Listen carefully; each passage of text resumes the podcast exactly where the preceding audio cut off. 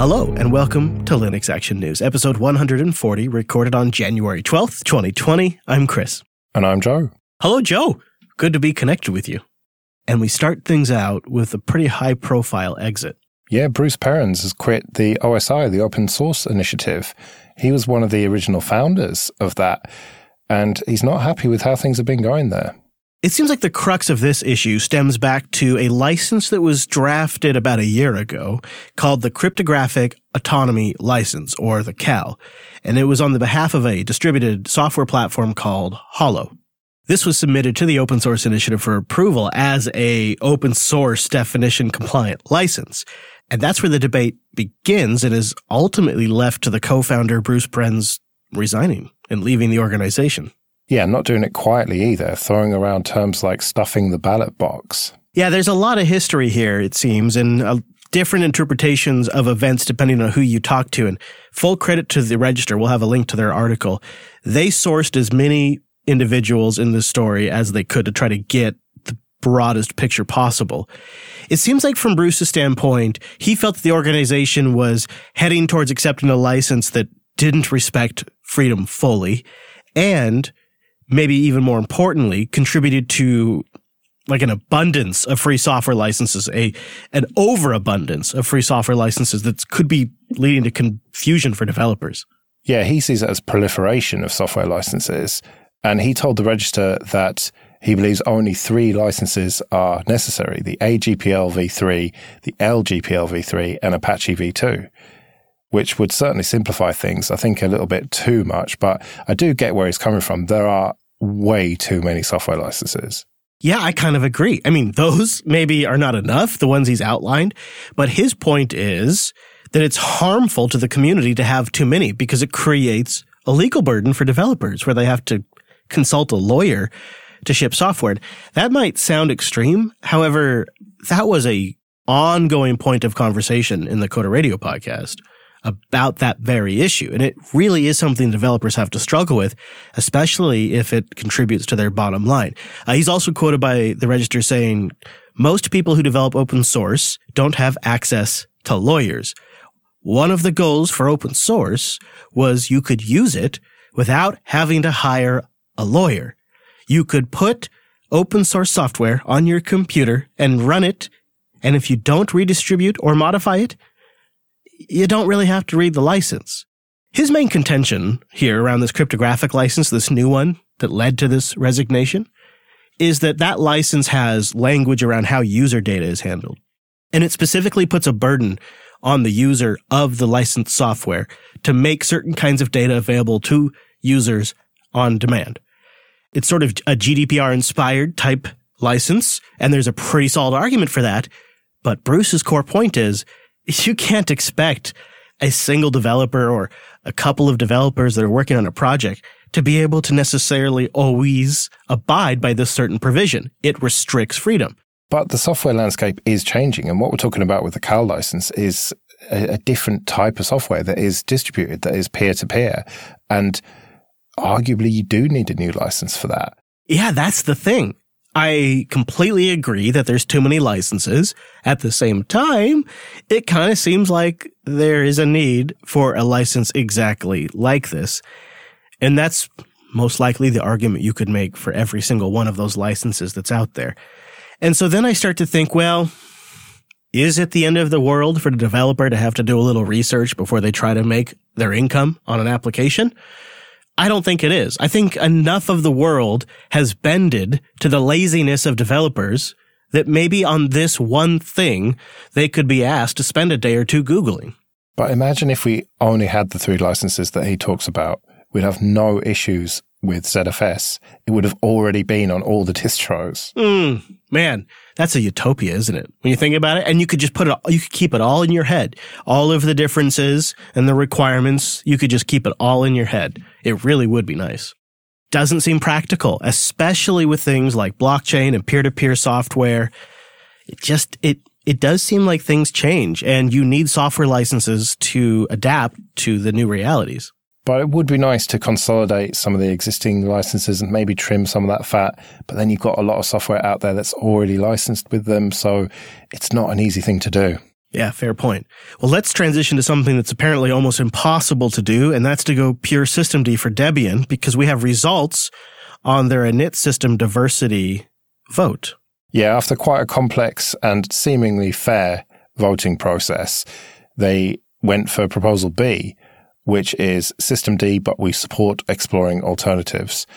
So pretty much where they were before this whole vote thing. No one wins. Well, I don't know. Here's the language of Proposal B that I think matters. Quote, the Debian project recognizes that systemd service units are preferred configuration for describing how to start a service. However, Debian remains an environment where developers can use and explore and develop alternate init systems and alternatives to systemd features. Now here's the key line. Those interested in exploring such alternatives need to provide the necessary development and packaging resources to do that work. Later on, they write, packages should include service units or init scripts to start daemons and services. Packages may use systemd's facilities at a package maintainer's discretion, provided it's consistent with other policy requirements. This sounds like they're codifying the way things kind of have been, with the exception, the kind of give I see here is as a project, we will make space for alternatives if people show up to do the work. We have now made it policy to make space for you. Is that how you read it? Yeah, I think so. And it seems like quite a kind of roundabout way of not ultimately supporting much more than systemd. You, are putting in the, the policy to say, if you want to do it, have at it. But realistically, is anyone going to do that? Probably not. So it's kind of a win for systemd only, which how I read the original proposals from Sam Hartman, the Debian project lead, it feels like that's the direction that he wanted to go with it, to just double down on systemd and just finally end that debate. Whereas this is, is keeping the door open, but I think you're not going to have that many people who really step up and provide those development resources. Yeah, this does kind of seem like not enough for either side. But imagine for a moment if we could just snap our fingers and say all of the folks from the Devuan community come back over to Debian and just put all of your efforts in maintaining the alternative packages. Now Debian has codified room for them. Like that, they, they would make space for them. Essentially, this is sort of saying, show up and do the work and we'll make space. Otherwise, we're going to continue on with systemd. Um, but not firmly. It, like, as somebody like myself, what I see here is perhaps a vulnerability in the design of an open source community where they can't just take decisive action, whatever it might be, and then strike forward and build an innovative product on top of that. However, the bigger picture version of the Linux landscape tells me that this is precisely what Debian is for. And derivatives, especially popular ones like Ubuntu, can take decisive action with Upstart or Systemd. And that's really where they can add a lot of value. And it's sort of perfect if you look at the overall landscape of Linux that some distribution is thinking very deeply about this question because it is supremely important. It is probably one of the most important components of a Linux system right now. And so thinking about this matters. And I don't really know where else you could allow space for it other than in Debian. I mean, there's, there's projects like Gentoo and others that add tremendous value, but Debian's at a scale where it really actually kind of matters too. That's what I think is terrific here. Well, it's interesting that you talk about Debian and Ubuntu. Debian has been around for 27 years, let's say 30, round it up. What's more likely to still be around in 30 years, Debian or Ubuntu? I'd say both. at this point, at this point, uh, there will still be Ubuntu systems in production in 30 years. They may be running old releases, but they'll absolutely still be running because that's just the way those kinds of things work. I, I wonder, boy, Joe, if we could go on the record now and then check in on a 30 year prediction, that, that would really be something. no, I think they probably will both still be around, but just serving different needs, really. And I think Debian, it, although it does have something of a flaw in that there's no dictator, that's also what's good about it and, and why it will ultimately probably keep going indefinitely. Yeah, I think you'll have you'll have Debian you'll have Red Hat, and they'll all be dynamic environments you can spin up on your Fuchsia system in seconds. Probably, yeah. Well, they'll end up being a, a, fuchsia version of Debian, like with the Hurd. it's just one of the uh, userland environments. Oh, you want one of those apps? Yeah, sure. No problem. Fuchsia supports that. Well, before we get to that fuchsia future, we've still got Android. And something we reported on last year was the search engine ballot, where if you buy an Android phone in Europe, the first time you turn it on, it's going to give you a selection screen of which search provider you want to use. And now we know what those search providers are going to be. This is so Google. It's so beautiful. Google is profiting at the expense of competition because they've managed to turn this thing into an auction. So the search engines that are shown to users will vary for each EU country with the selection screen described as a fourth price auction system. Each provider tells Google how much it's willing to pay the company every time a user selects their product as the default. So when you select DuckDuckGo, they pay out a little bit. The three highest bidders are then shown to users, with the chosen provider paying Google the amount offered by the fourth highest bid. The process is then repeated every four months. Well, apparently Microsoft didn't really feel like playing game in a lot of these uh, different EU countries. And so they're like at the bottom of the list. I think they're only in one market and it's a bunch of search engines I've never heard of. The whole thing seems kind of a mess. Yeah, this is very much Google obeying the letter of the EU law and not the spirit of it. As you say, profiting from it. And DuckDuckGo are not very happy about it, even though they're having to pay. They're, they're still doing it begrudgingly. And it really is cheeky of Google to have done this, I think. But they obviously think they can get away with it. Yeah, well, they are. they are. It's so Google. If this is if you followed Google as a company, and if you've read into the Plex, this is so in Google's wheelhouse. This whole auction system, and they can then claim it's fair market prices and not Google setting the price. It's it's how they also run uh, AdWords. It's that's all auction based as well, and YouTube ads, all that's auction based. Yeah, it's almost like they're treating this selection as an advert, which it kind of is, really. Well, it is. It's their software platform that's in front of users that is placing other companies that compete with them. Now, they were supposed to do it because they're a monopoly and they've figured out a way to make money from it, but it is probably some of the most valuable real estate you could buy as one of these companies because it sets everything to that as the default. Well, arguably one of the other prime bits of real estate on an Android phone are the pre-installed apps. And if you get a cheap government subsidized phone in the US, then you might be getting some nasty ones pre-installed. This is shameful. This is a story I would expect out of China. And in fact, some of the software has ties to China. But these are phones that have been subsidized by the US government. Some of them are called Obama phones as a bit of a joke because they were launched in 2008. Well, it was expanded in 2008, really. And it's, it's a, a low end UMX U6 86CL phone provided by the Virgin Mobile Assurance Wireless Program. The upside is you get an Android phone for $35. The downside is it's loaded with not one, but two different kinds of horrible software, including a fake auto update system that installs ads. It's shameful. And it's fundamentally one of the core issues I have with the Android platform is at scale, it's used to abuse users. And Malwarebytes are calling it malware. Well, they would, wouldn't they?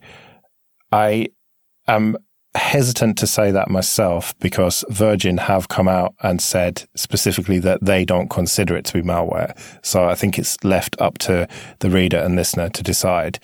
But either way, it's apps that most people are not going to want on their phones. I mean, of course, they're going to say that. The moment you log into the mobile device, the quote unquote wireless update app starts auto installing crap. And it's stuff that doesn't take any user consent there's no agree to do any of this. There's no okay. And once it's loaded, it's an app variant of AdUps, which is from a Chinese based company that just loads your Android device up with ads on the home screen, in the notifications app. It overrides apps and websites. It's extremely aggressive. And a lot of it does location tracking too. And it just starts installing the moment you install it. And there are so many other instances of these low cost Android phones from a variety of different providers and manufacturer that do this. Blue, BLU, is one of the most infamous, where they installed a powerful backdoor and a rootkit and downloaders on 26 different phone models from various manufacturers that white labeled their devices that were sold by mainstream carriers. Android at the low end is user hostile. And it's it's so upsetting to see Linux used this way to abuse the users. It doesn't empower the users, it abuses them. And honestly, people would be better buying used phone, iPhones off of eBay than they would be getting these $35 Android devices. And that's so awful to have to say on a Linux podcast that Apple, with their iOS devices that you could buy used on eBay, is a safer route to go if you're a consumer looking for a cheap device than a phone you could go into a, a Virgin store or Verizon and buy directly. It's mind boggling. Yeah, arguably you could say go down the lineage route, but for most consumers, that's just not an option. They don't have the technical skills to do that. It's not even in the realm of possibility for them. Not only are they barely even aware of a, of a concept of an operating system, but the idea to reload it is so far above and beyond their capabilities in terms of research or connecting to the computer or even conceptualizing the idea of an operating system in an image file. It's so far beyond them. It's not even a possibility. And that's why I say for them, it's got to be iOS. Now, for savvy users, people that listen to this podcast, they could go buy a used Android device and reload it with Lineage. Yeah, sure, go for it. Put Lineage on there. Have at it. It's going to be great. But you can't expect people that are buying these subsidized devices to know how to do that. I mean, they're struggling with just basic malware on their phones now. It really, it just has for years, Joe. It's just really upset me to see Linux abused like this through Android. Like it's, it's great that Linux is in so many pockets. And it's great that it's brought so many OEMs into contributing to the Linux kernel, but there has been a human cost. And it's this kind of stuff. And it's even worse in other countries. Yeah, and Google could put a stop to this, at least with devices that they're certifying and allowing to have the Google Play stuff on there. They could put some rules in to stop it and they could enforce those rules and make sure that OEMs do not get away with this. It's such a shame because by the time mobile devices came around, we knew how to do things better. We had lived through the era of horrible Windows OEMs loading PCs up with crap. And we had recognized what a flaw that was, especially groups like Google who were trying to do things differently. And here we are. And it's just Windows and Mac OS all over again, only in the mobile space. Well, don't worry. Machine learning and deep learning is going to save us from all this. And Amazon has got just the thing for that. You know it's legit, Joe, because it's at a dot science. TLD. It's Amazon dot science. so this is for real here. It's called AutoGluon and it's it's named after what, Joe? You looked this up. I didn't look it up. I knew that a gluon was a subatomic particle. Nerd. Yeah, no, okay. And so that's where it gets its name from. And so they've open sourced this AutoML library that automates deep learning and machine learning for real world applications involving image and text and certain types of data sets. So what does that mean in practical sense? Well, in practical sense, if you're on a Linux system and you've got Python, you can pull this down now and you can start throwing it at images and it will start recognizing the crap in those images like people, motorbikes, tree, so uh, that's one of the many things it can do. But what it's doing on the back end is what Amazon says is the real magic. This, the part that, where they're saying they're democratizing machine learning is because they've built a system that figures out a lot of the hard stuff, a lot of the tweaking where you try something, it doesn't work, you retry it, you tweak it a little bit, modify this, run it again, it doesn't work, and you iterate on that a hundred times. They call this hyperparameters, and they say it represents a considerable number of choices the developers must make when they're constructing a neural network. Uh, Joe and I have this problem all the time when we're building our neural networks to do podcasting for us. It involves all kinds of selections like the number of layers in the neural network, how these layers should be connected, like the architecture of that network even, and then how to train each individual network, what data sets to use, all of that is automated by this library, this Python library that you pull down on your Linux box. And it looks at what you're trying to do and it runs through these scenarios and solves a lot of these problems for you, tries different things very fast and gets it all set up. Essentially now what their pitch is, and of course the proof will be in the results, but their pitch is, is developers don't have to manually experiment with hundreds of individual choices that must be made when you're designing a deep learning model. They'll just simply click, specify when they'd like to have their trained model ready, and it runs. And this is open source, it's Apache licensed, so you can run it on your own machine. But I wonder why Amazon might be giving this to the community. Maybe to run these instances on AWS and make a lot of money. Machine learning as a service, Joe. it does seem like anyone can benefit from this, though. It really simplifies it down to just a few lines of code. And it feels like even I could maybe get started with this. I had that same I had that same thought when I looked at it. I was like, oh, I could actually throw this at some of my Shinobi surveillance footage and actually just have it start auto tagging stuff in there. I was like, wow, this is super approachable. And one of the things I like about it is right now it only works on Linux. They're going to support other operating systems, like that's totally on the roadmap, but this is like cutting edge stuff and it's so cool that like Linux is the only supported OS right now. It just really is a reaffirmation of the state of Linux in in this area of computing. Yeah, Linux first. Yeah. It's great. I mean, they'll get it for the other platforms, but it's just it's so I don't know, it feels so great to be on this side of it for once, and it's been like this for a little while with this kind of stuff. Um, if anyone out in the audience gets a chance to play around with this and has some fun, do let us know. So go to linuxactionnews.com slash contact and, and tell us how you're using it. I have actually now looked it up and uh, I know a little bit more about what a gluon is. It's an elementary particle that acts as the exchange particle or gauge boson for the strong force between quarks. Right. The gauge boson. and don't forget you can go to linuxactionnews.com slash subscribe for all the ways to get new episodes. And be sure to get your weekday update with Linux headlines at linuxheadlines.show. Think of it as a sunsetter for your evening. In three minutes or less, everything happened in Linux and open source that day. We'll be back next Monday with our weekly take on the latest Linux and open source news. I am at Chris LAS. I'm at Joe Ressington. Thanks for joining us. We'll see you next week. See you later.